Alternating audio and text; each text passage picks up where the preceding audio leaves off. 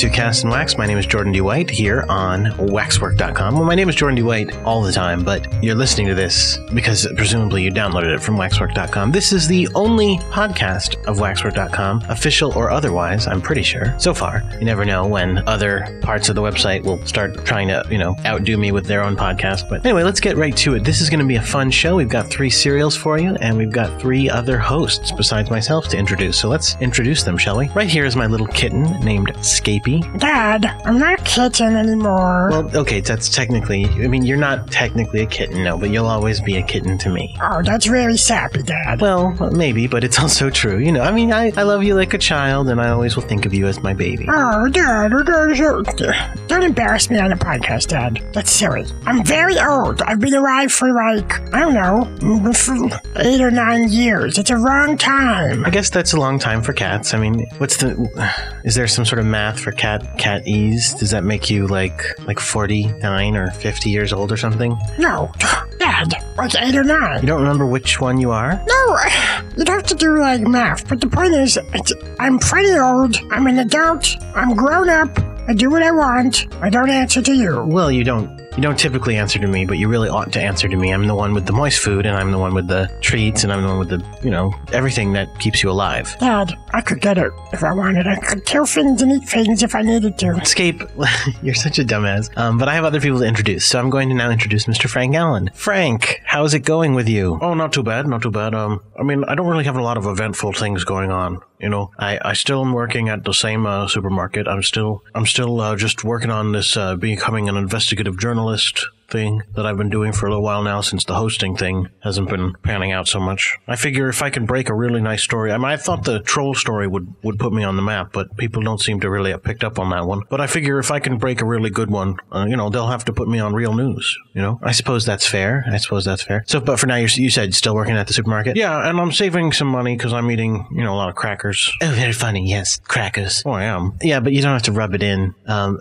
that's our, our fourth host over there, Mr. Roy St. John, who seems to be in kind of a sour mood. Yes, I am in kind of a sour mood. Yes, my name is Roy St. John. I'm a historian, an extra historian. I work at the Brooklyn Institute of Extra Historical Studies, and I am doing independent uh, readings of extra history for people. And um, that's all. That's all. You, what about your new business? No, it didn't. It's not. I'm not doing it anymore. Right? I'm not. I stopped. You stopped doing it. Why? Because you realized it was not the right thing to do. Is no, that- it's not because of that. All right. It's because it's because I it didn't it didn't work. All right. It didn't work out as well as I'd hoped it would. Really? Uh, now, shocking to hear that, but, uh, gee, it sounds like somebody might have suggested it might not work out to you. Oh, you know who it was? It was, uh, it was me on my interview last week, wasn't it? Yes, it was your interview last week, which I'm sure the prosecution actually heard. Because what did they do as soon as they came out? They said, "Oh, do you know what? Uh, did the person do the crime?" And then I had to say, "Oh, well, uh, you know, not in this universe, etc., etc." And then they they they trotted out all this. I'm not trustworthy. I'm talking about multiple realities, and who cares about that?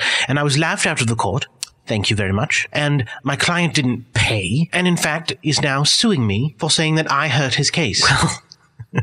I mean, I'm sorry. You're to- laughing at me. You're laughing. Great. no, I'm sorry. I'm sorry to laugh. Uh, it's not funny. I mean, it, it's kind of foolish of them to sue you. I mean, it was their own fault for, for trying to think that that would work, but it, obviously it wouldn't. Well, I agree that they shouldn't sue me, although I don't think that's why. I, I think the only reason it didn't work is because you both had a, a concerted effort to destroy it before it even began. I personally blame both of you. I think it would have worked if they hadn't heard the podcast and known the right questions to ask that you had pointed out. Well, I mean, give them some credit, Rory. They probably figured it out on their own. It's not a very good idea. It wasn't that hard to think of. Well, I thought it was. I thought it was hard to think of. Well, it doesn't. It, I didn't think of it. The point is, that business is over. It didn't work. I, I'm sorry for your loss, although I'm glad for the country's gain, the gain of justice, so to speak. Oh yes, yeah, very funny. It was a little funny. No, it isn't funny. Thank you, Frank. Did you see me laughing at your failures? Well, I don't.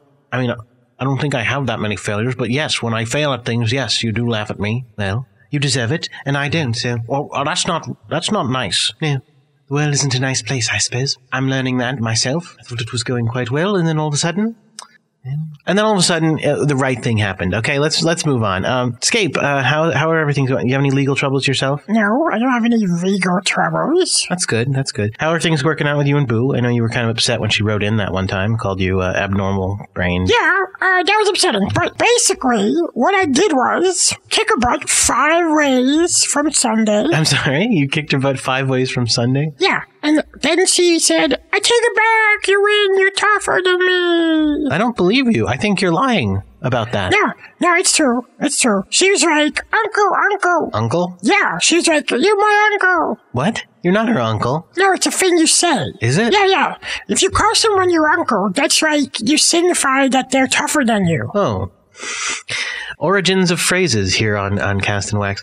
Uh, you know, let's let's let's go down to the, the first thing. The very first thing we have up tonight is guard duty. If you remember last week's guard duty, you'll remember that there are some criminals being held in the guard tower because there was a prison breakout, and until the cells are all put back in order, they are keeping a few prisoners up there so that they can, you know, keep them safe and protected. Well, at the end of the episode, uh, Binary Girl and Peas Blossom, who are having a secret affair, were the only two heroes in the guard tower. So Binary Girl thought, uh, I can leave one of me here watching the two prisoners, and uh, the two of us can pop off into the next room.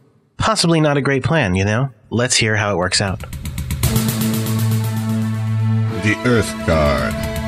The planet's most powerful heroes united in the common goal of protecting the innocent people of planet Earth and defending them from threats of all kinds.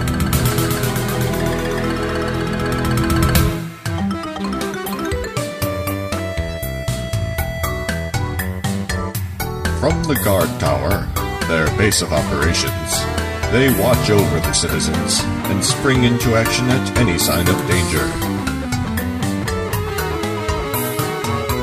To that end, the guard take shifts monitoring events all over the globe.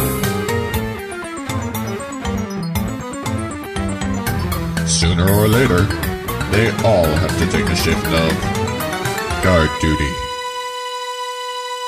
This week, Binary Girl and Peas Blossom in Guard Down.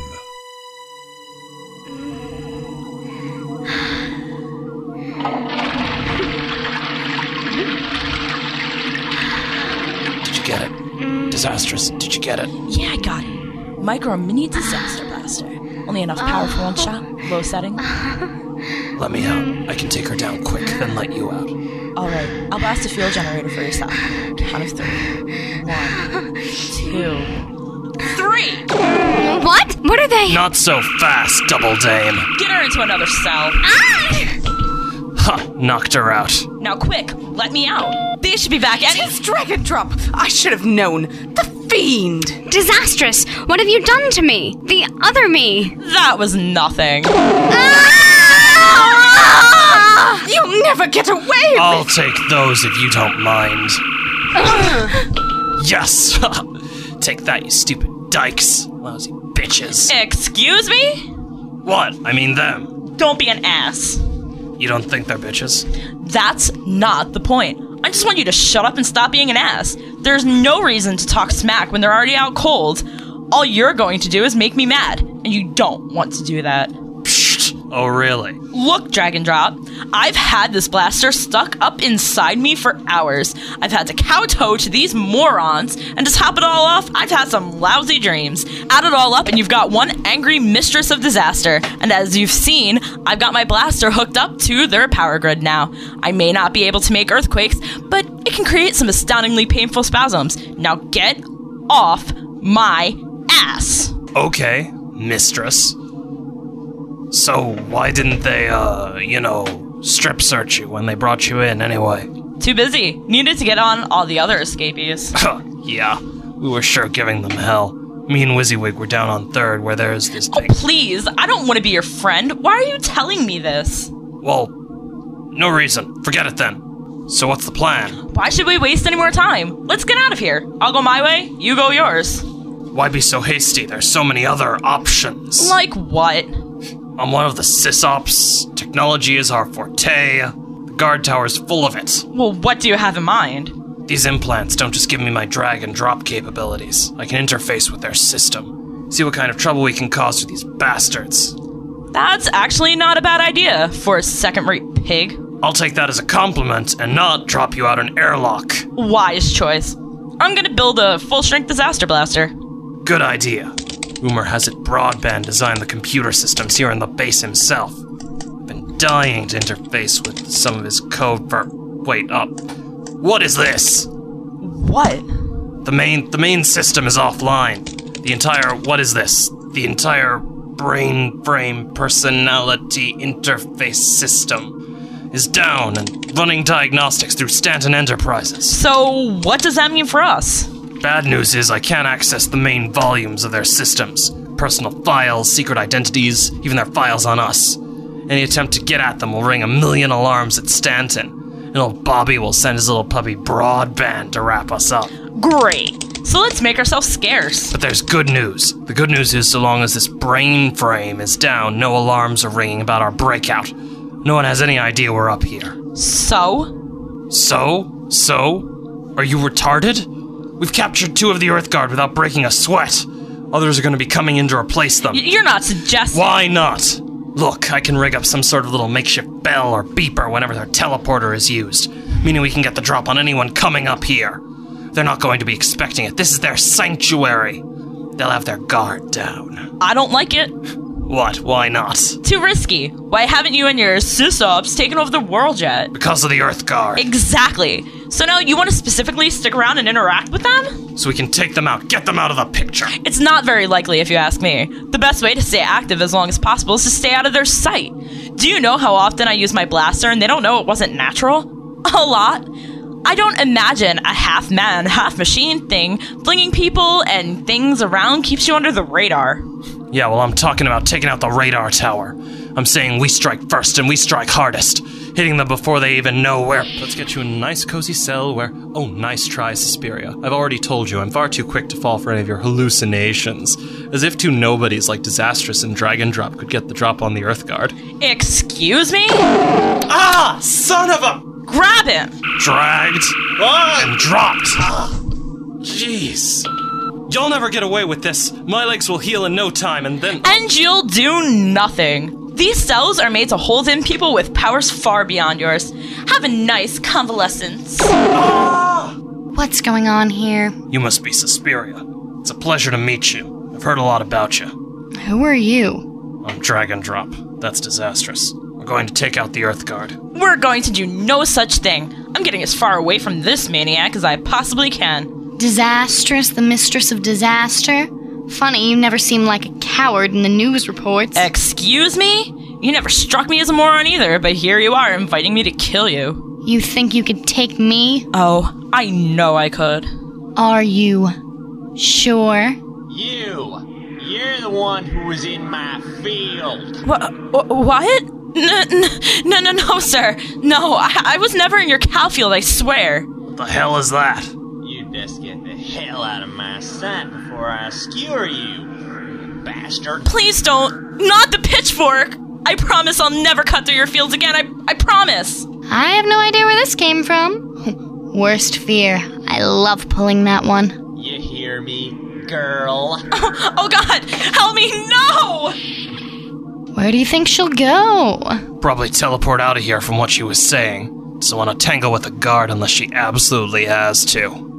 You'll get no such argument from me. I live to destroy them. That's the plan exactly. I love a man with a plan. Tell me all about it. R- right, the plan. Well, I was thinking I can hook up a little beeper thing when the teleporter is activated. So we can be ready for them. Yes, exactly. Leaving them in these little cells where we can torment them with every little terrible thing they've even thought of. I like the way you think.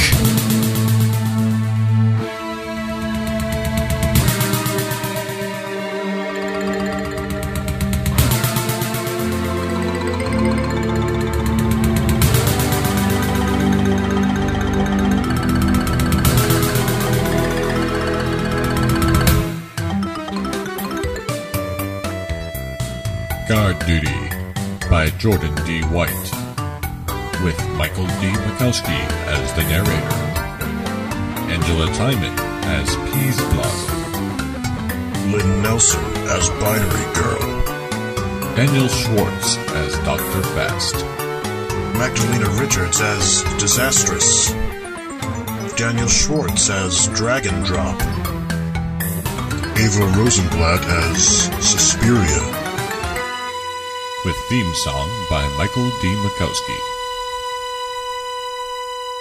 Uh oh, things are not looking too good for the Earth Guard. Keep listening for more guard duty. I think there's another episode next week, so you can hear how it all turns out. Very exciting, very exciting. So, what's the next part of the show? Oh, it's Rory St. John's part of the show, This Day in History. Yes, it is, and I would like to point out that uh, just because that one business didn't work out for me doesn't mean that extra history is not beneficial. As you heard last week from our very intelligent reader Mail, um, extra history is probably the best source of morals in our entire society. So it's very important uh, that everyone pay, pay attention to it and, and learn from it. And, uh, you know, obviously hire me. No, it's not important that they hire you to do readings for them. It's an option, and it's an option for people who are stupid. Well, no, it's an option for people who are wise. No, stupid. No, wise.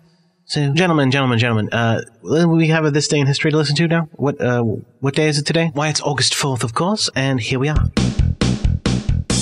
Hello, my name is Roy St. John. This is WHRW Binghamton's This Day in History. On August 4th, 1944, a German born Jewish girl and her family who had been hiding in German occupied Holland are found by the Gestapo and transported to various concentration camps. The young girl's diary of her time in hiding was found after her death and published. Fräulein Frank, we have discovered that you have pneumonia. Therefore, we lock you in your house. Start writing. Dear diary, today I got pneumonia. It was totally sucky. Then some Nazis were some real holes to me, if you get what I mean. Plus, I don't think Jake likes me at all. Oh.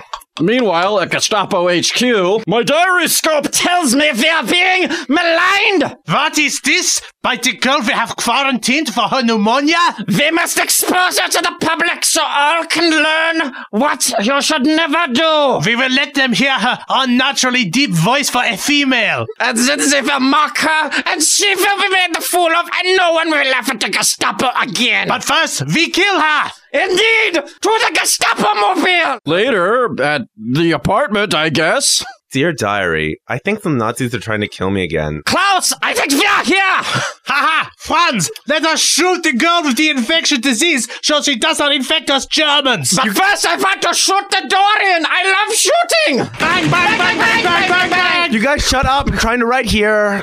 Quickly, let us shoot her and a foul diary spreading the germs all over the countryside! I think I have got the disease! That is strange! I have not fired yet! Dear diary, I'm dead. This sucks. Sadly, since Anne Frank did not practice proper hygiene while sick, she did infect all of those innocent Nazis with pneumonia. Make sure that when you're sick, you cover your mouth and do your best not to spread disease to other people who are not yet infected. Even, and I repeat, even if they are Nazis bent on destroying you and your people. This is This Day in History on WHRW Binghamton. Achtung, it's not over yet. This is Roy St. John with Where Are They Now in History on Cast and Wax. Yes, and so it was on that world where Anne Frank went down notoriously as one of the most prolific killers in all of history. She did kill all of the German people who had what they called a Nazi regime, whose idea was to unite the world in peace and uh, make everyone happy at all times. And Anne Frank and her family was like, no, I didn't want to be happy at all times, so they were hiding. That's why they were hiding. And it all started right then and there when Klaus, one of those two Germans, did in fact catch the disease. He went home to his family, who were 100% innocent of all crimes, because in fact, as I said, the Nazis were good in this world, and he gave them the pneumonia as well. It became this kind of pneumatic fever, and everyone was pneumonia-esque, dying, dying, dying, very bad. And of course, the problem was at that time, Anne Frank wasn't notorious as being a, a killer of the German people, so they didn't realize that she was setting a bad example, and they all said, well, it's fine if I cough in your face.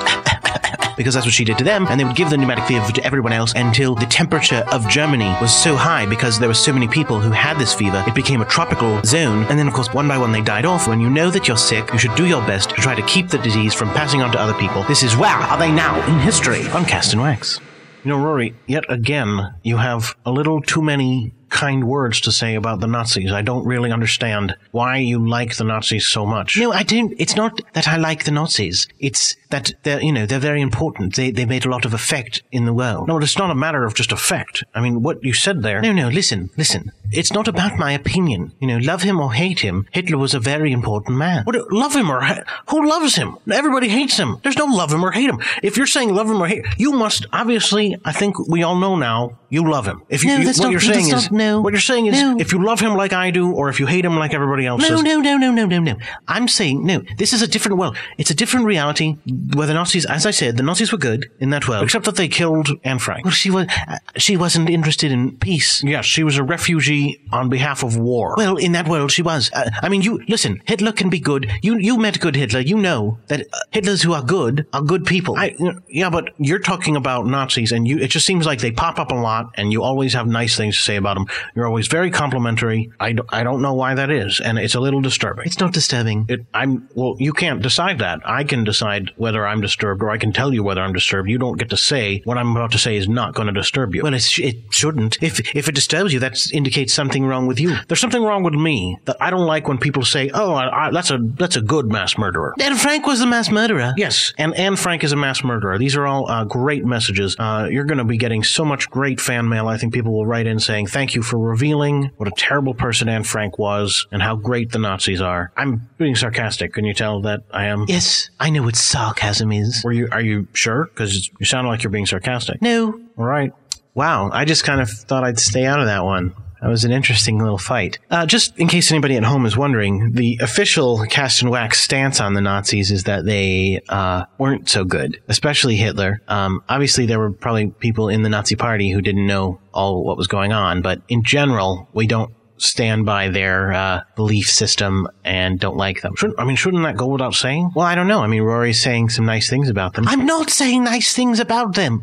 You people, it's a different world. I, I, I the things I said nice things about are peace and happiness. I like peace and happiness. Uh, are you against those? Well, I'm not. No. No, I mean they sound pretty good. I like I like peace and I like being happy. Then we're all in agreement. So peace and happiness good. We all like that version of the Nazi Party. I still don't think I'm willing to go there, though. Let's just call it something else. Happiness party. We like happiness party. Well, uh, I wouldn't say that if I were you, because in certain realities, the happiness party is the one who oppresses people and shoots them. Oh, this won't oppress people and shot. He's the guy said he liked shooting. I mean, that was his whole thing. He shot down the door and he's like, "I love shooting." It's a different kind of thing. Well, speaking of uh, battles of words, which is what we're having here, uh, we have a debate coming up in a moment after a tract. Uh, this is a tract called Room 310, and it's about, uh, you know, Jesus and all that, right? Yeah, that's what I mean. That's what it ends up being about. But yeah, Jesus and uh, you learn a bit about cancer in this one as well. Oh, good. Uh, everybody else's favorite subject. So let's get right to it. Tract or fiction?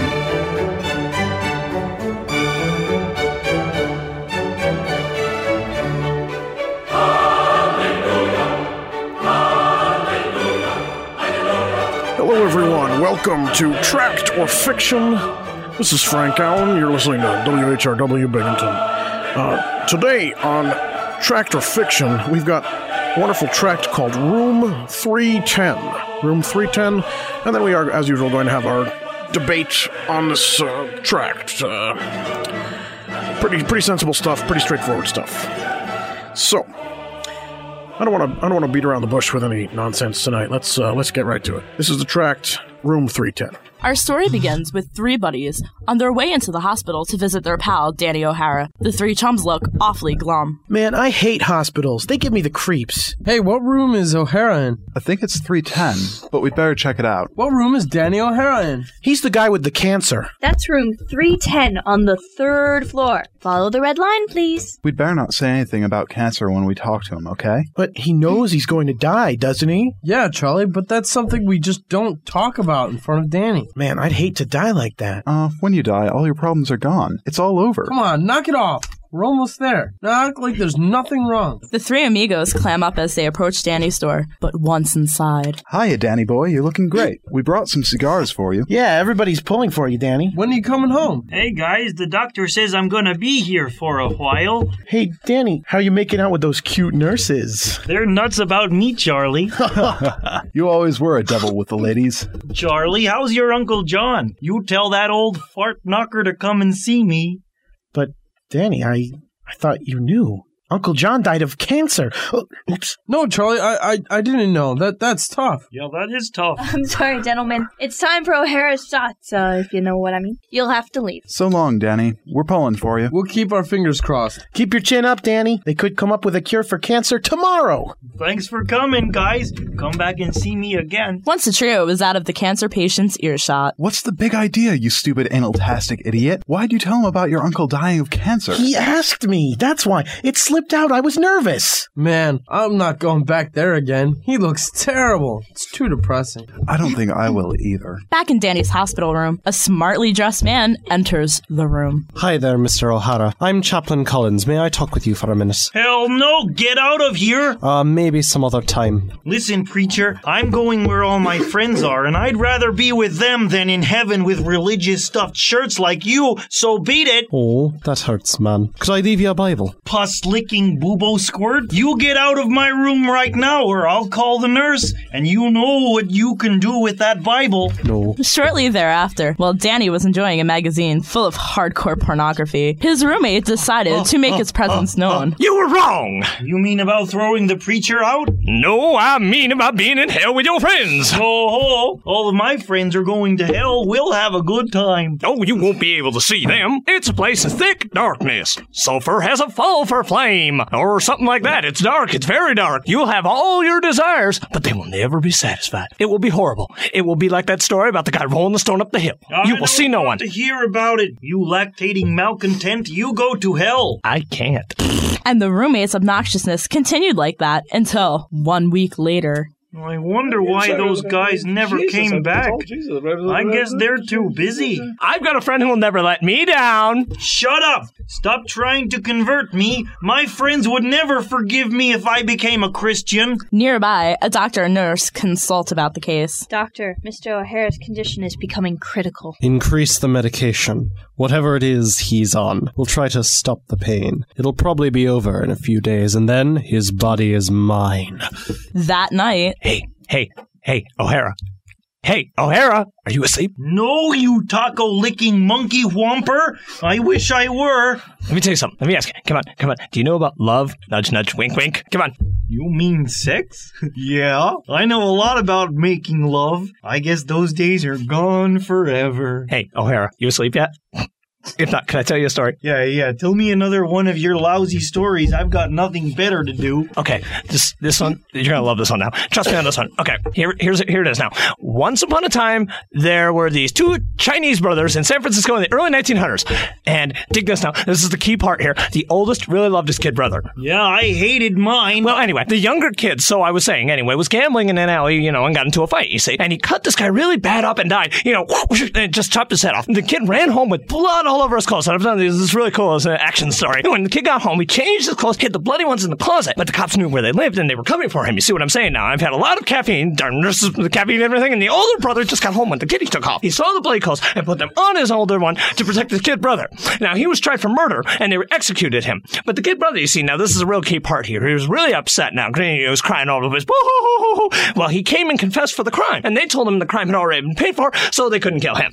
Hey, that was some story. Thanks. He really loved his kid brother, didn't he? Hmm. Nobody would ever do something like that for me. Oh, but that's where you're wrong, O'Hara. You got to understand, somebody already has done it for you. I mean, when Jesus, you know, the guy that the, I've been talking about for like the last three weeks and everything, he, well, he went to the cross and he did it for Denny O'Hara. You. That's right. You. He died for you to wash away all your sins in blood and wine. You see, Jesus was God in the flesh. That's how much he loved you. Now, how about that? Won't you receive Jesus as your Lord? How many times do I have to tell you I can't? My friends would laugh at me. I couldn't take that. Nurse, nurse, for God's sake, give me something for the pain. I can't stand it. And give me something to calm me down. Oh, definitely. Just a second, Mr. O'Hara and his roommate will take care of both of you very shortly. You're not too sharp, are you, O'Hara? What do you mean by that? Oh, because of your so-called friends. Think about them for a moment. I mean, I'm talking. I told you the story about the Chinese kid and his brother, right? Now, did I tell you that one? Because I don't remember at this point. Anyway, I think I did. But anyway, your so-called friends—they're going to miss out on the chance to get a beautiful new what body. What are you talking about? A body that'll never feel pain because Jesus is going to return to the earth in tremendous power. and He's going to just set up an international rule in Jerusalem. We're talking big, bigger than big. You could rule there with him. You know that, Danny O'Hara? You could judge angels, enjoy wealth yourself beyond belief. Your new body will be perfect with no flaws, not even that blemish I see all over your body that just. "Ugh." I mean, I don't know how you even got a wife with that, but no, you want to throw it all the way on people who don't even think enough of you to come visit them again. I mean, God loves you, Danny O'Hara. He's got tremendous things planned for you. But I'm rotten. Why would he want all this for me? Well, because he loves you, Danny. I mean, the Bible, which is not capitalized in the in the tract I'm reading, but that's okay. I mean, I'm, I'm reading this all off a script on my charts here, but the Bible says God is not willing that any shall perish, especially not Danny O'Hara, because he's got big plans for you, including an Oscar. But that would all come back into repentance. Would he forgive me for everything I've done? Oh, done? every single thing, man. But I've done things no one even knows about. I know about them, and God already knows about them. If I receive Jesus as my Lord and Savior, how do I know I will go to heaven? Oh, it's very simple. I mean, the Bible, which is now capitalized, I don't know why they do this on my charts, but this is the way it is. You know, the Bible says that he that hath the Son hath life. And it also says this, and this is a really cool statement here. These things I have written unto you that have eternal life. Dig it. Come into my heart, Lord Jesus. Oh God, I am a sinner. Please save me. Just don't ask him to save you from your roommate. But did you do it, Danny? Yes. Now, what do you have? I have peace. It's like nothing I've ever had before. God really does love me, doesn't he? Oh, that's right, Danny O'Hara. Danny O'Hara, here's a question for you. That's right, question for you, Danny O'Hara. $5,000 question here. Who does God love more, the Lord Jesus or you? That's stupid. He loves Jesus more. Incorrect, you lose the 5,000 simoleons. Listen to this, Danny O'Hara. Jesus made you pray for his Father in heaven, that he who loveth which thou hast gone before me may be in them. That's you, Danny O'Hara, and I in them. That's beautiful. Thank you. I'm sure glad I'm going this way instead of a heart attack like that guy on last week's tract. Wow, I remember that guy. He came through this room last week. But why do you say that? This way I had a chance to find out how much God loves me and how I'll be in his love throughout eternity. Well, thank God you made it because I'm about to die of a heart attack anyway. Oh man, this is too hot for me. And that's the end of the tract. Uh, room uh, 310. Yeah. What we're going to do now is we're going to have a debate. It's going to be debatity. Debatatitarianism. It's going to be wonderful. Debatastic? Debatastic. Um,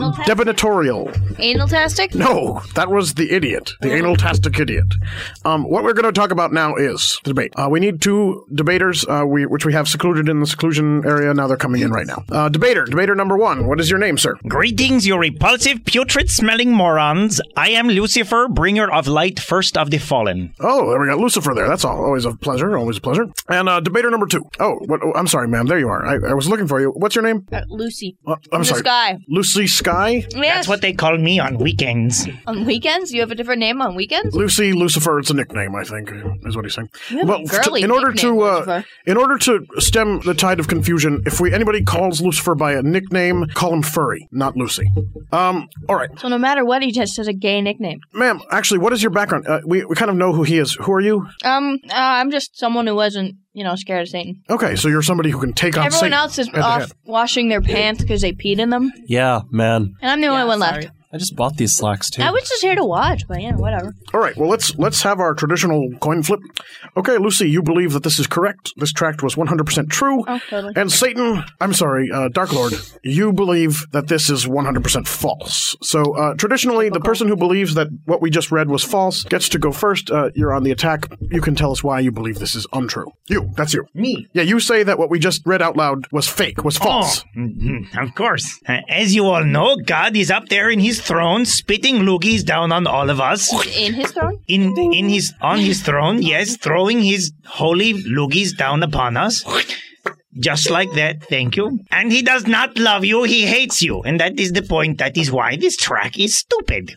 Because God hates all of you just like I do. That's why we get along on weekends when he calls me Lucy. Bow, Chico, wow, hallelujah. Wait a minute. Wait. Does that mean you're God's bitch? Only on Saturdays. On Sundays, it's my turn. Well, it makes sense, Shabbos and all. They trade off, but you know. Okay. Wait, Sundays it's your turn. No, day of rest means he lies there chained to his holy bed. That makes sense. That's how I relax as well. The bed is holy. Dude, Satan, TMI. All right, TMI. wait, hold on now, hold on. So now that's why. So you say it's false because God is is too busy splitting If loogies. God loved you, why would he have given me life? That's um, a good point. You weren't such a pain in the butt back then? Oh, You were all glowy and nice for his throne. You're I'm not a basically pain like in the a butt. nightlight. after a weekend with me, he limps all day. I have a question for uh, the defender of this tract. Um, yes, yes. Now, in in this tract, the roommate is saying that uh, you can rule with Jesus, uh, and that you know when when you're judged righteous and everything, you will enjoy. Uh, let me see what the I think it was enjoy unlimited wealth. Let me let me just double check. Yes, it says enjoy wealth beyond belief. It's now, here's what I'm wondering: if all the people who are judged righteous Mhm, are going to be enjoying wealth beyond belief, Yeah, yeah. and all the people who are you know not judged righteous are going to be in hell, uh, won't that completely destroy the economy of paradise? Well, there isn't really an economy in paradise. I mean, it's hard to have that in the first place when you've already have stones paved with gold. I mean, that alone would screw up the economy. So then, well then, what's the? How can you enjoy this wealth if you You're- can't You're not it? wealthy in a material way. You are, are wealthy in a spiritual way. That, and you have all the sushi you can eat for eternity. Satan, any retort? Unless you are in fish hell, in which case you get to eat people sushi. Uh, Wait, in hell, in hell, you get sushi? Fish don't like eating people. That's why it's hellish to them. Okay, we actually have an expert on uh, not on sushi, but on this tract in general. Um, Hi, I'm a cancer cell. This is a cancer cell. Hi, Uh, I'm coming for you, and you, and you. That's right. I kill indiscriminately. Oh, I'll- look, a delicious cancer cell. I attack any part of your body, be it your skin, liver, genitalia, throat, eyes, doesn't matter. Lysol. So, I'm sorry, it's been proven that nothing can cure me. Like Denis Leary said, there is no cure for cancer cells. I'm invincible. I'm the top of the evolutionary ladder. well, I think there's there's one cure. What? Killing your host. I hadn't thought of that. All right, but I Boy, have. I better talk with while, the other cancer While you're here, before we kill your host, actually. Okay. I have a question. Uh, so, Yes. as an expert, do you think the tract was correct about cancer or not? Oh, it portrays cancer in a very accurate way. The terminal rate for us is near 100%. Cancer. I don't care what you have all these relays for life and save this and do that and wear ribbons around your chest. It's not going to save you. No ribbon, no matter the color, is going to protect you from any disease. I'm invincible. Would it be safe to say that people should make sure if they are uh, that that they should make sure regularly that they should see a doctor about whether or not they have cancer on a fairly regular basis? Would it be safe to say that? No. Actually, I think it Nobody would be should safe check because I want to live. I want my brothers and sisters of cancer to join me. We want to take down your lungs, take down your heart. Goodbye, stomach. Watch out, bottom of the boil Man, or cancer boil on just, the like, bottom. doesn't shut up, does it? No, Although for I'm told evil. he, although I'm told he grows on you. Evil. that was the worst joke I've heard since 1988. Evil. What I was the may joke not- you heard then? I may not be an expert on this subject, but in my own personal opinion, I think cancer is awesome. Thank you. Evil. Well, why don't you two go All right. form a club or All right. something? I Cancer don't. Club. Satan. Come on, let's go smoke some more. We, we've got to we've got to start wrapping this this debate up. So, uh, Satan and Lucy, if you would both uh, Uh, please make some sort of closing arguments so that we can decide. An interesting fact about cancer. If you are a good Catholic, Christian, whatever, and you end up going to heaven because you died from cancer, your cancer goes to heaven with you. And you spend all of eternity walking around bald and Listening miserable. to my annoying voice. Do they listening to his annoying voice. So I recommend nice. not repenting and going to hell and spending time with me. And on weekends, God. All right. And no cancer. So go to heaven. Accept God. All right. now, Wait, speaking of cancer, Lucy won the debate. without even a Without even rebuttal. Without sorry, even a Lucifer. Lucifer, your closing arguments were so poor Wow. that you just Well- I don't even need to hear what she has to say. well, you know, Prince of Lies, yada yada. In fact, that's actually one of the things I was thinking. Yes, you're right. Good point. Prince of Lies. Well, as we know, God spits loogies down from heaven, and guess what? I can Hey, shoot of up us at call you that from rain. hell. Loogies? No, Oh, well, I guessed wrong. something hotter, So then, uh, Well, that explains hot geysers, now doesn't like magma. magma. I said like magma. Satan's Blitz. Magmesk. All right. Well, thank you for being here for Tract of Fiction. Gonna Anyone bring do any for us? holy water? He- This guy's starting to smell bad. Yes. I got some holy water right here. Shoot some. Oh, you got. Oh, there goes holy water. Ow, the pain. Ow. That's what you Okay, get. how about when a sniper lose. rifle? Oh, baby. All right. All right. Now I'm hot for you. Ah! Bye bye.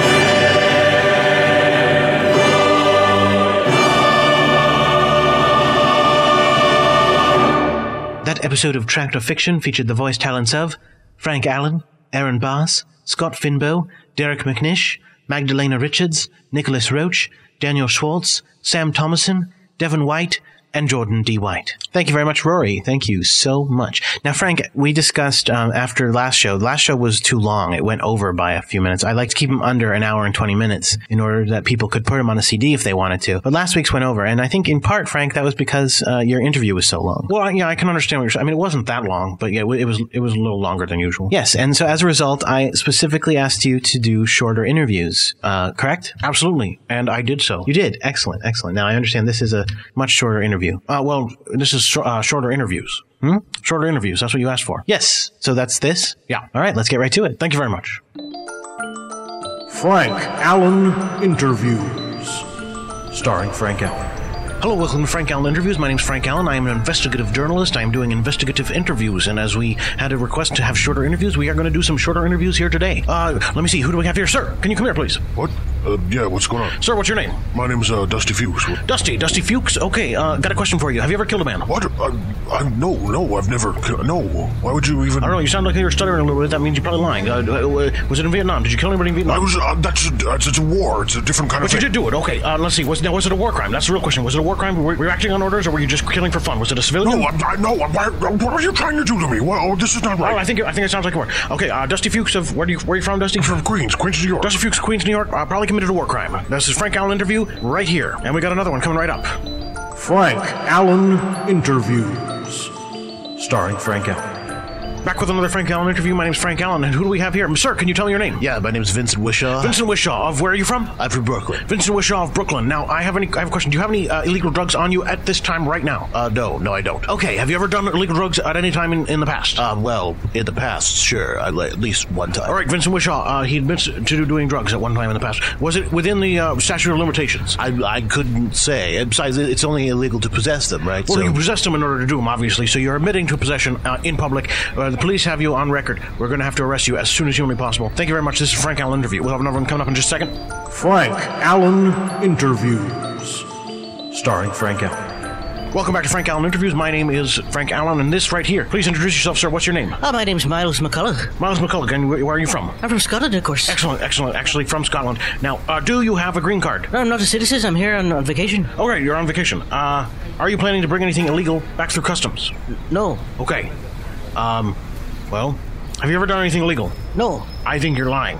And uh, in a way, you're kind of under oath because it's going to be broadcast. I don't think that's how it works. No, that, that's not. Okay, not technically, that's not how it works. But I'm sure you've done something wrong. Miles McCullough of Scotland, I'm sure he's done something wrong. Everybody, uh, keep your eye on him if you're in Scotland. Uh, we got another Frank Allen interview coming up just now. Frank Allen Interviews. Starring Frank Allen. Sir, what's your name? My name's Owen Moon. Owen Moon, excellent. And where do you live, sir? I live in Manhattan, uh, 34th Street. Manhattan. Okay, Manhattan, New York. That's a very um, uh, good place. Uh, lots of people there. Lots of crime goes on there, don't you think? Yeah, lots of crime, all sorts of crime. Have you ever hired a prostitute, Owen? What? No. Why, why you ask that? Well, you're not a good-looking man, so I doubt you can get a lot of dates on your own. I'm thinking you're probably the kind of guy. That's no. That's not. That's not nice, man. I don't know why you're saying that. Well, you look like. I'm just saying, you look like the type. I bet you have. Okay, well, if I hold on, if I if I bought a prostitute for you, would you, you know, engage in her services? Well, I mean, if you paid for it, sure. All right. See, he's he's indicating a willingness to commit a crime. Police, that is a bad thing. He sounds like a criminal to me. This has been a crazy investigative journalism. We've got one more Frank Allen interview coming up next. Frank Allen Interviews. Starring Frank Allen. Hey, I'm Frank Allen here with another Frank Allen interview, and this is a uh, gentleman I just stopped on the street. Gentlemen, what's your name, sir? My name's Lon Gaskins. Lon Gaskins. Lon Gaskins. Uh, now, let me ask you a question. Are you married, Lon Gaskins? Yes, yes, I am. All right. Well, uh, have you ever cheated on your wife? What? Have you ever cheated on your wife? I'm just saying, you look like you're a good-looking guy. You could probably get a woman if you wanted to. Uh, have you ever cheated on your wife? Please tell us right now. Tell us the truth. No, and I'm insulted that you would even ask me that. That's ridiculous. All right. Well, have you ever done any drugs? I, no. Why, why are you even? You're, you're you're confronting me on the street with these ridiculous No, no, things. hold on, hold on. Okay. Uh, have you ever stolen anything? Ah, white collar. What white collar crime? You've got a tie. You've got a suit. It's probably a white collar crime. Have you embezzled? I, I don't have to take this. No, but I'm doing an interview. This is your interview. I'm just doing an investigative interview. I got one more try. How about this? Uh, have you ever molested a child? Hang on now. Ow! What is the? Hey, you can't assault. This man, this gentleman just assaulted me. That's a crime. He's he's gone now. But what- whatever his name was, Lon Lon Gaskins. I don't know where he lived, but he assaulted me. So we, you know, we've just what we've what we're learning today is people in New York. ah, What we're learning today is that people in New York have committed a lot of crimes. This is not a nice place to to live. Uh, People are criminals here. You know, uh, we've got we got what do we have? We had a murderer. We had a war crime murderer. I mean, uh, we had a drug addict. We had a prostitute hirer or user anyway. And this guy's an assaulter. this is terrible. This is a terrible place. 100% crime rate. We we talked to however many people. 100% of them are criminals. So uh, be careful out there. It's a dangerous world. This is Frank Allen. Ah, this is Frank Allen with a uh, Frank Allen interview. We'll be back next week. Frank, I mean, that's okay. First of all, that's not what I meant by shorter interviews. I meant like, you know, if you did one interview that lasted as long as that, that would be a shorter interview and that would be better than a, like a 15 minute interview. I didn't mean do five interviews like a minute long. I mean, each one of those interviews taken on its own is the worst interview you've ever done. And together they are like, they, they, they're, each is a negative one and combined they're like a negative five. So like this is a giant negative. What? No, no, those are good interviews. Those are investigative journalism. I'm finding out, you know, secrets. I'm revealing crimes live on the air. This is That's not what investigative journalists do. They do. They bust people for things. Sometimes they bust people for things, yes, but they don't. They don't just pick random people and ask them if they've ever broken the law. They do research. They do investigations. You didn't investigate anything. I did. I investigated their behaviors. I said, "Did you do this? Did you do this?" And I listen to their responses and I look at what they don't quite say because sometimes they don't say the truth. You don't have any proof of that, though. Investigative journalists get proof of things. They like, you know, find out the true, true truth about things, and they, they, you know, they have evidence. They have things to support. You know what? It's. N- I don't care. It doesn't matter. Well, no, it, it matters to me, an investigative journalist like myself. No, it doesn't matter because here's okay. You know what? Here's what we're gonna do. I bet you Scape can do a better interview than you. No, that's not. No, that's not true. Uh, yeah, I think it's true. No, it's not. We both think it's true. Yeah, it's true. I actually agree as well. well no one cares what you think. You don't have anything to do with it. what I'm going to do is, Frank, I'm going to say next week Scape gets to do an interview. Scape, are you up for that? Totally. I could do it. Okay. So you're going to interview someone next week, and Frank's going to take a week off. No, why do I have to take a week? Can, can, give him Rory. The guy, the guy in, in the mail said to, to give him Rory slot. But my slot isn't long enough for an interview because I only do like two minutes. Yeah, I mean, there's no, there's no reason to get rid of Rory slot. It's, it's like such a small piece of the show. Yours is a, is a big piece sometimes, and so I'm going to have Scape do an interview next week. that's you know that's totally unfair. Uh, hey, Frank, you know, take the time. It's an extra week. Build something up. Get something really good for the when you come back. I'm gonna. And meanwhile, Scape will do an interview, and I'm and we'll see if it's better than the one you just did, or maybe even better than any of the ones you've done. It will. It will. It will be better because uh, I know how to ask stuff. Yeah, I know how to ask stuff. It's not just about asking stuff. There's a lot to it. Oh, no, it sounds like you just ask stuff. I was listening to your interviews. Yeah, but that, no, it's uh, there's a lot of thinking. You don't hear what I'm thinking. Well, maybe if we heard what you were thinking, we would be able to appreciate them more. Well, you want me to do like a, a running commentary on the interview? Well, no, that wouldn't work. It's a, it's an audio interview. No, just listen. Scape's going to do one. We'll see how it works, and you can tell me what's wrong with Scapes if you think Scapes isn't good. But for now, next week, Scape, you do an interview. Will do. All right. Now we've got um, an episode. Oh, this is very special, actually. We have the last episode of season one of Decker and Hayes. Now, this is a big finale. You get to find out the truth behind the whole mystery of the entire season. In addition, it's the last uh, live recording episode of Decker and Hayes. So it's the last one that's going to have a little bit of, uh, you know, studio noise from from being recorded live on the air. Wrapping up the big season. It's an extra long episode uh, in that it's like what, like 15, 16 minutes long. I wrote it myself, and uh, I'm pretty proud of it. I think it has some great moments in it. So here you go, Decker and Hayes.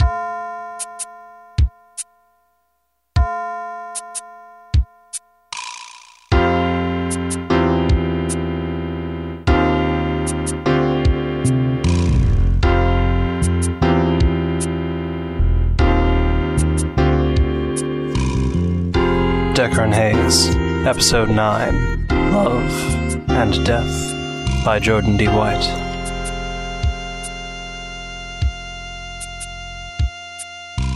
Parlor Town, a city where, more often than not, love and death aren't just two sides of the same coin, they usually share a side. Stella Decker, half of what used to be the city's best PI firm, Decker and Hayes, death seemed to be getting in Love's way at every turn. When she and Hayes had been hired by Tess Nichols to investigate her husband Jack's death outside the Blue Diner, she'd figured it was just a quick buck. She'd not expected that Macy would shoot Tess while she was attempting to slip her tongue in Stella's mouth and a knife in Stella's ribs. She hadn't guessed Macy would leave her cold during the biggest snowstorm of the year and go on to shoot Jack Nichols dead. Again. On top of all that, there was the whole issue of the Blue Diner itself. Why did someone keep smashing all of its blue plates? Who had killed its owner, Stickler? Was it Tony Cross, who'd shot him only the day before? Stella was doing her best to answer these questions without her former partner, but with the help of Tommy Potsdam, her secretary, and Julian McGinnis, a rival PI who'd been hired by the late diner owner.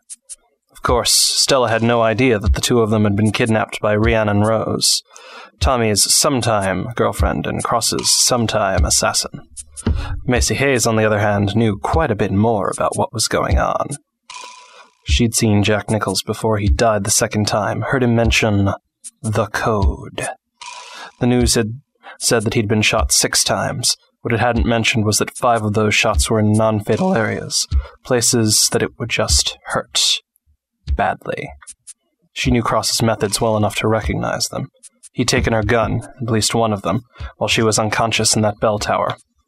In Cross's business, where there was a code, there was something to decode. Now she stood in the alleyway behind the blue diner, jimmying the lock with a credit card. Come on, open. Finally, the lock clacked, and Macy was able to swing the door open. She slowly made her way into the kitchen of the diner, her feet crunching on little bits of broken porcelain as she went. Every single plate, bowl, coffee cup, and saucer in the kitchen had been smashed on the floor. Macy went out the swinging door into the diner proper. Here, too, the floor and countertop were covered with the shattered blues. Okay, I can do this. Jack was here. He found nothing. Cross was here. He found nothing. Plates. Plates. I can do this. She turned her gaze away from the shelves and such, the places one would normally find plates. She scanned the ceilings and the walls. She looked right past it twice before realizing, in the window, a decorated sign saying just what Stickler had told her. The Blue Diner, where every dish is a blue plate special. And mounted right there in the sign was one perfect blue porcelain plate. Macy walked to the window and pulled the plate out of the display. On the back was a tiny sticker, Made in China. She held the plate up and brought it down hard on the counter, exploding it into shards that joined their siblings all over the floor, with one special difference. Among all the broken bits came something else, something in a plastic shell. Macy picked it up and examined it. It was a data key for a computer. Bingo. Macy hurried out of the diner, one loose end to wrap up before she could rest. Meanwhile, Stella was doing some investigation on her own in her office.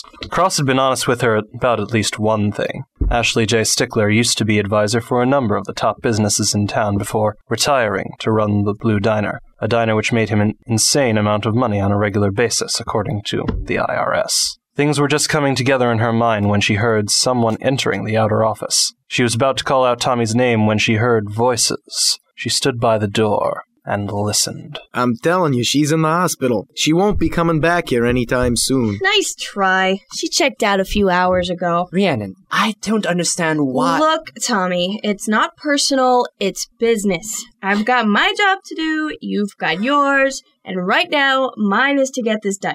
Check the office. The door to Stella's office opened and Tommy put his head in. Shh. Um, no one's here. What are we going to do? Wait here for her? That's the plan. She'll come back eventually. She'll know we're here. She's no idiot. She'll see the car. Your car. So she'll assume her good buddy Julie's here. Stella slipped her cell phone out of her pocket and dialed the number for Tommy's desk phone. It began ringing in the lobby. Do you want me to get. There's a machine, right? Let that get it. You've reached the offices of Decker and Hayes, Parlortown PIs. Please leave your name, number, and message, and we'll get back to you as soon as possible.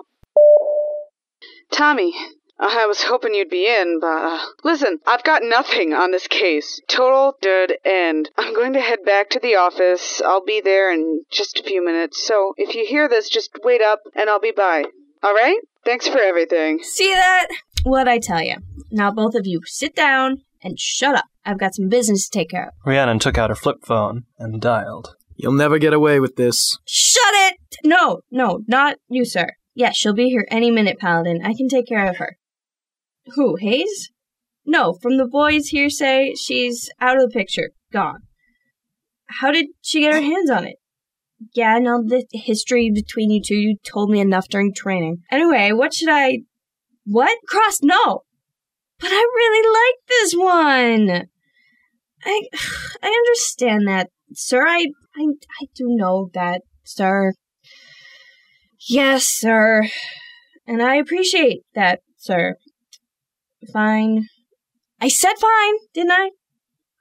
Uh, I'll call in when she's been taken care of. No, I won't miss this time. Okay, sir. Goodbye. She put her phone away and pointed her gun at McGinnis and Tommy again. Okay, boys. Fun's over. I'm sorry about this, Tommy, but like I said, business is business. You're not the first boyfriend I've lost, and you probably won't be the last. What are you saying? Wise up, kid. Your girlfriend's about to shoot us both in the head. But Miss Decker would. Will still come whether you're here to see it or not. Too bad you weren't the type to take advantage while you could. Now you'll never get the chance. Maybe not with you. Stella fired a gun directly into Rhiannon's back, just left of the spine. A heart shot, her specialty.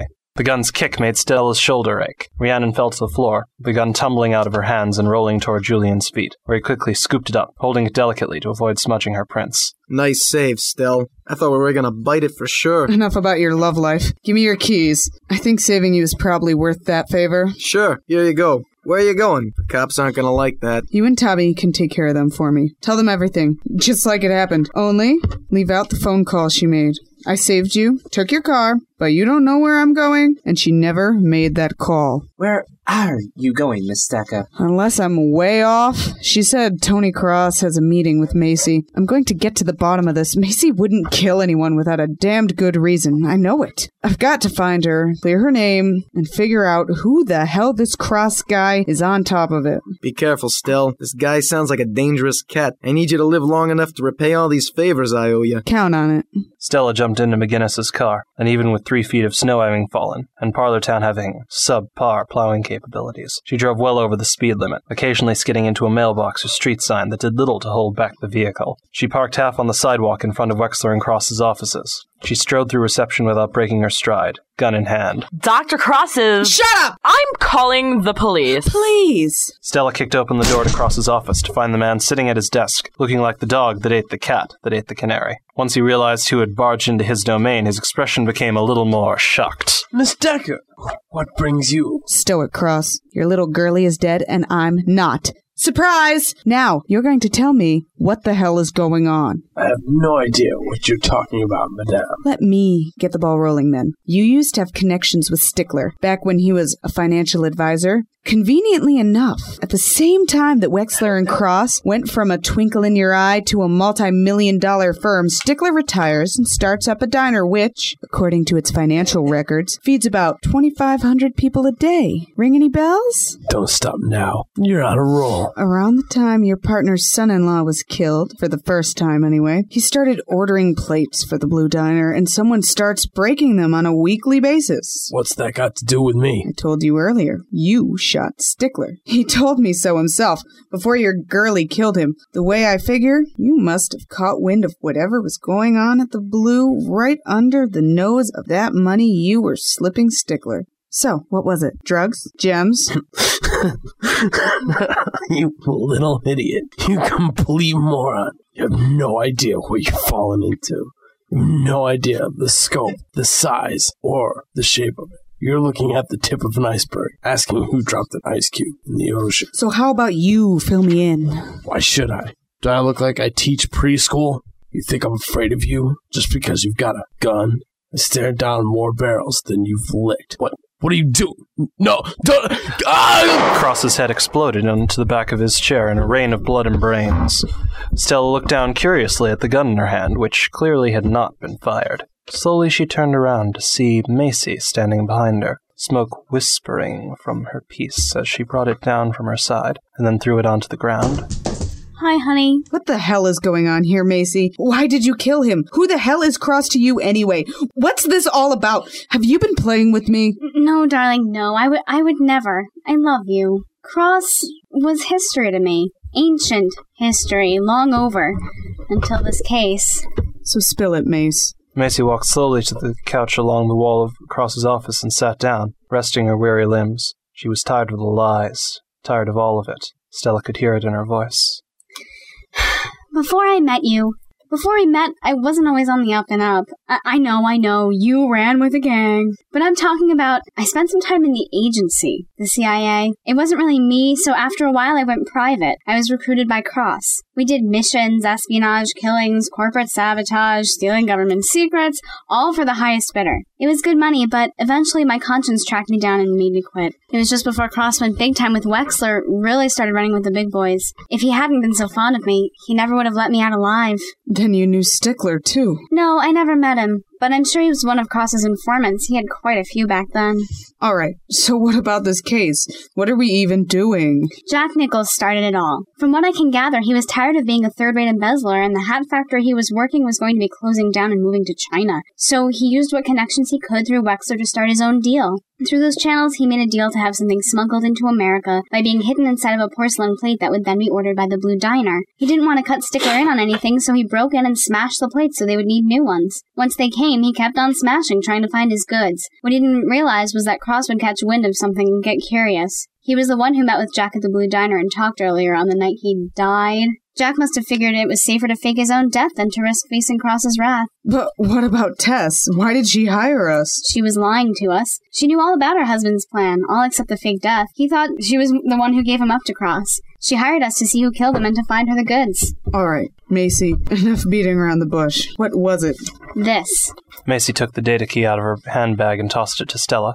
She caught the device and looked at it. What's on it? Dollars to Donuts is full of schematics, access codes, and other information on the Chinese government's nuclear arsenal. But we'll never know now. What? Why? There were three people in this country who knew the code to decrypt the information on that key. Two of them were named Nichols, and the other is dead across the room. That's why I had to kill him. I couldn't allow this information to fall into anyone's hands. I wouldn't even trust our government with it, not after what I saw in the agency. Now we don't have to worry. You can keep it, destroy it, whatever you want. You'll be safe. Everyone will be safe. it's like I'm a hero or something. Then we can tell them what happened. Everything will be fine. You'll be a hero, just like you said. No, Stell, no, no. I, I can't tell them how I knew what I knew without telling them about my past with Cross. And trust me, that's not something I want to admit to. If they knew everything, treason is still a capital offense. No, we can call it murder. At least I'll get away with my life, baby. I'm not going to let you do this. You don't have a choice. Officer Sheridan stood in the door to Cross's office, his gun drawn. Stella immediately put her own gun back in its holster and put her hands up. If what I gather here is true, then there's no way around the murder rap. Macy called me herself. Why'd you do it, kid? Someone had to, old man. I'd rather it was me than someone I love. Macy stared into Stella's eyes as Sheridan handcuffed her. First one hand, then the other. He began walking Macy out of the room. I'm going to need you to come downtown and make a statement too, Miss Decker, about this and the little showdown at your offices. Can I trust you to bring yourself in? Oh, of course. Just just wait. Sheridan stopped where he was, Macy at his side. Macy, I love you. I I would never I've never I know, hon. I love you too. I'm going to be waiting for you. I know you will. Come on, Miss Hayes. Macy leaned into Stella one last time and kissed her softly before Sheridan escorted her out of the office and out of Stella's sight. Stella stood there for another minute before slowly returning to McGinnis's car and driving on into the station.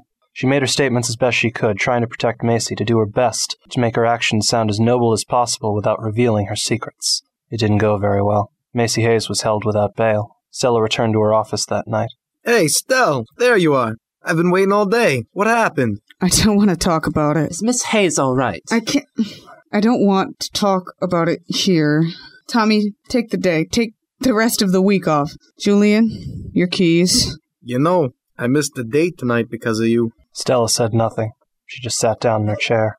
After a few more minutes, Julian and Tommy left quietly, not wanting to break the silence Stella was creating around herself. The longer she sat alone, specifically not looking at the empty part of the office Macy had occupied just a few days before, the stronger that silence grew, until even the thought that sound existed would have been answered with a deafening roar of nothingness. But all that strength was an illusion. When the phone rang, the silence was obliterated just as thoroughly as if it had been only momentary. Stella turned her blurry eyes to the phone and watched it ring. A second time, a third, and finally she gave in, picked it up. She held it to her ear a moment, still uncertain. Finally, she spoke. Decker and Hayes.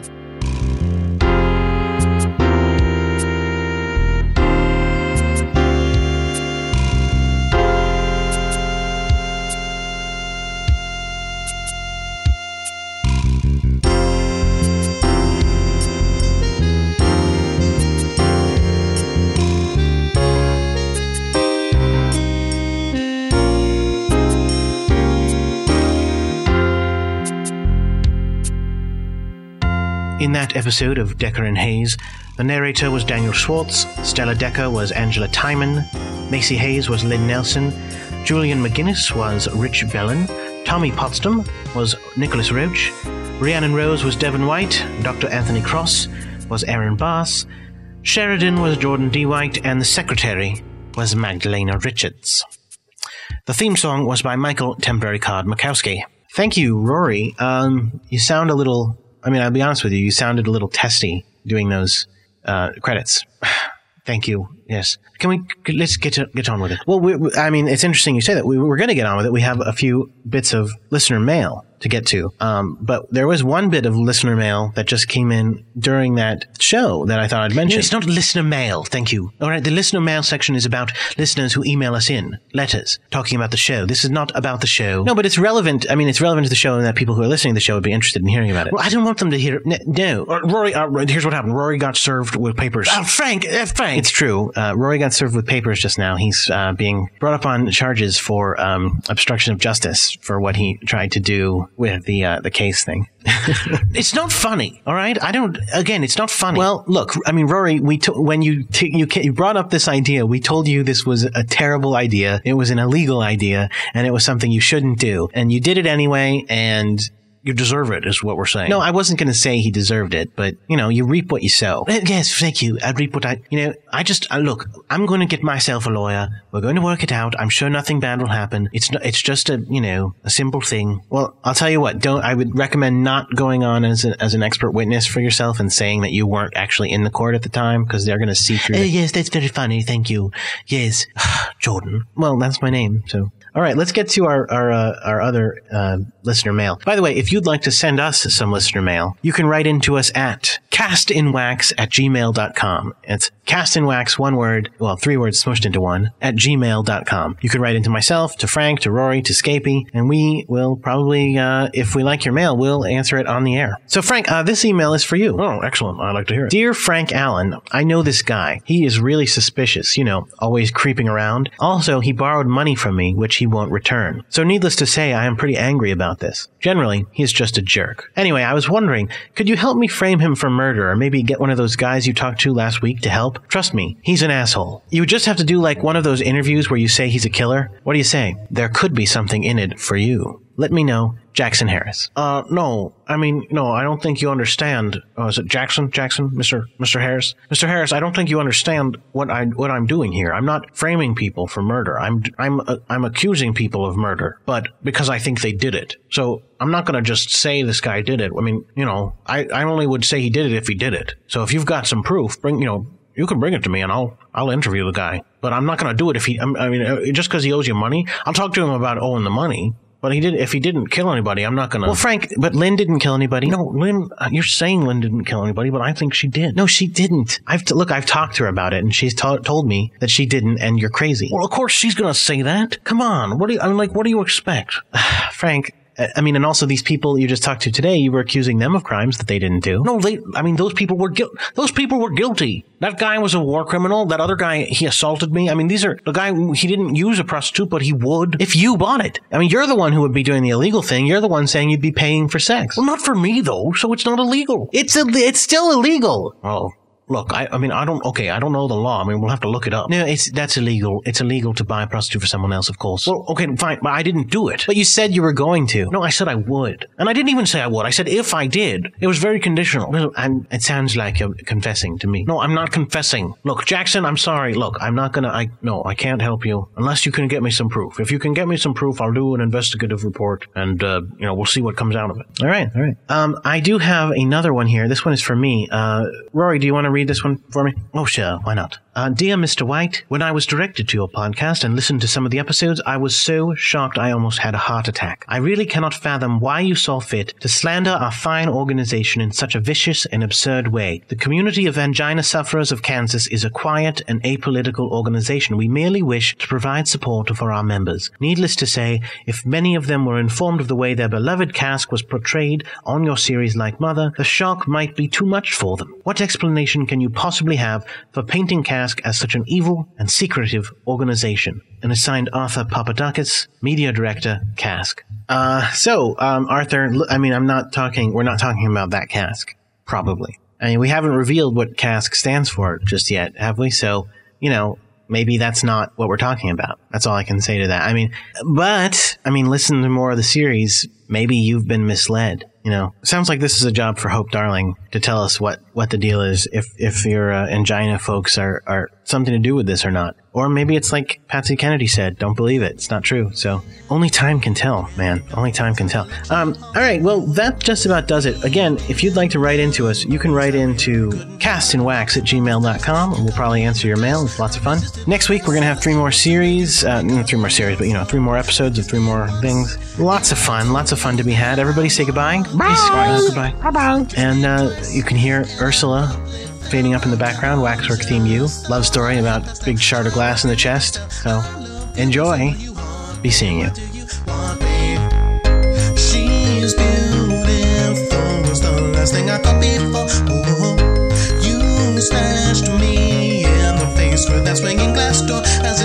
I can't help but relax. I can hear my heart waxing so poetic as I'm tumbling to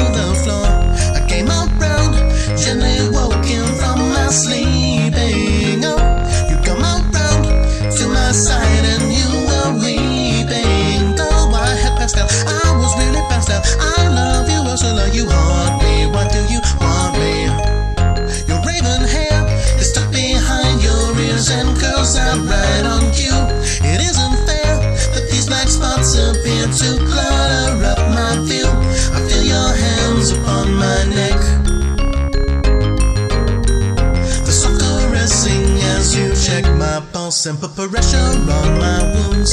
My heart is pounding just having you by my side. Oh, funny how love is born when two strangers collide. But alas, now I'm missing my class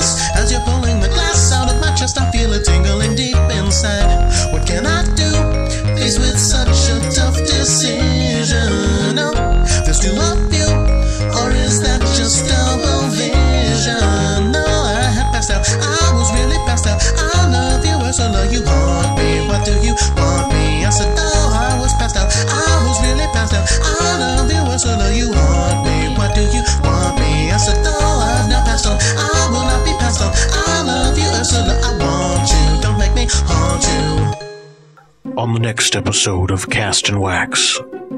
On guard duty, not all is as it seems. Woohoo! I'm so stupid and silly. Did someone drop you morons on your heads? Head schmeds, piece of breads, wookie wookie, boo boo. Jibbida, jibbida, jibbida, jibbida, jibbida. That's enough. Sorry. On Debatatorium, not all is as it seems.